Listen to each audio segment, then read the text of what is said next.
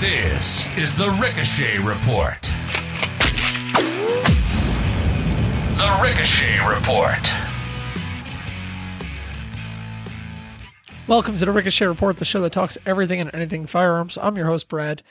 Today's episode is going to be a quick one. Sorry, it's not on the normal day that it's supposed to be out. Uh, really busy weekend of teaching uh, concealed carry class. Um, but anyway, this is all about the 156 day dry fire challenge being issued by the Ricochet Report and Trinity Training Complex. So, thanks to so many of you out there that have inspired me um, to get into dry fire myself and understanding the benefits of dry fire.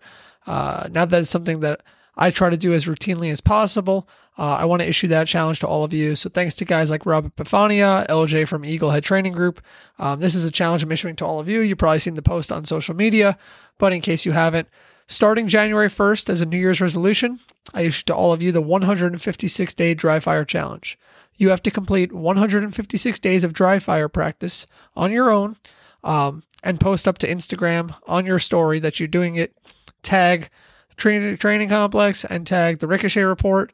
Uh, put what day you're up to in there, and also put what you're doing, and add the hashtag 156 day dry fire challenge uh, in order to um, enter into the friendly competition.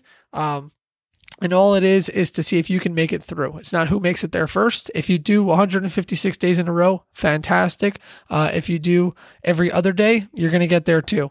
Um, so that's what the idea of this challenge is just so all of us can hold ourselves accountable and uh, meet other people online who are also trying to get better in the world of firearms um, with their skills and proficiency by the use of dry fire. Guys, get creative. You don't have to do the same thing every day, although you can, but get creative. The idea is to learn more, right? So you can practice um, anything from trigger reset, mag changes, drawing from holsters, whether they're open or concealed, competition or duty. Um, you can practice uh, using uh, dummy rounds or snap caps, working in uh, in the sense of clearing malfunctions. Um, get real creative. Introduce tourniquets into the mix, right? Uh, practice one-handed manipulations due to injuries with the use of a tourniquet implemented into it. if you have the ability in a safe environment, uh, do things along with your vehicle too, right? Obviously, if you live in the city limits and you park on the street, that's not something you can do. But if you have a garage or something like that that you have access to, introduce uh, long gun work as well.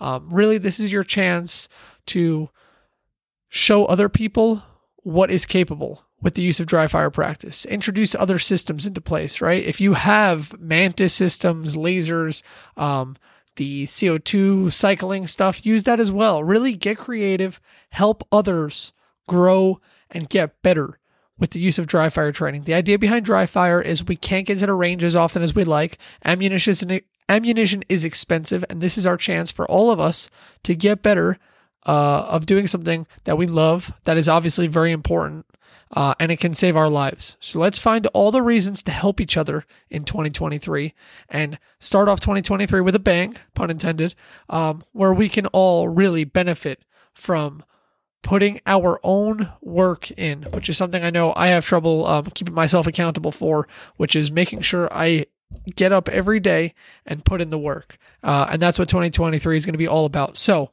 156 day dry fire challenge. For all of you who complete it, will receive some cool custom prizes that only you can get for completing the challenge. They're not going to be available to purchase.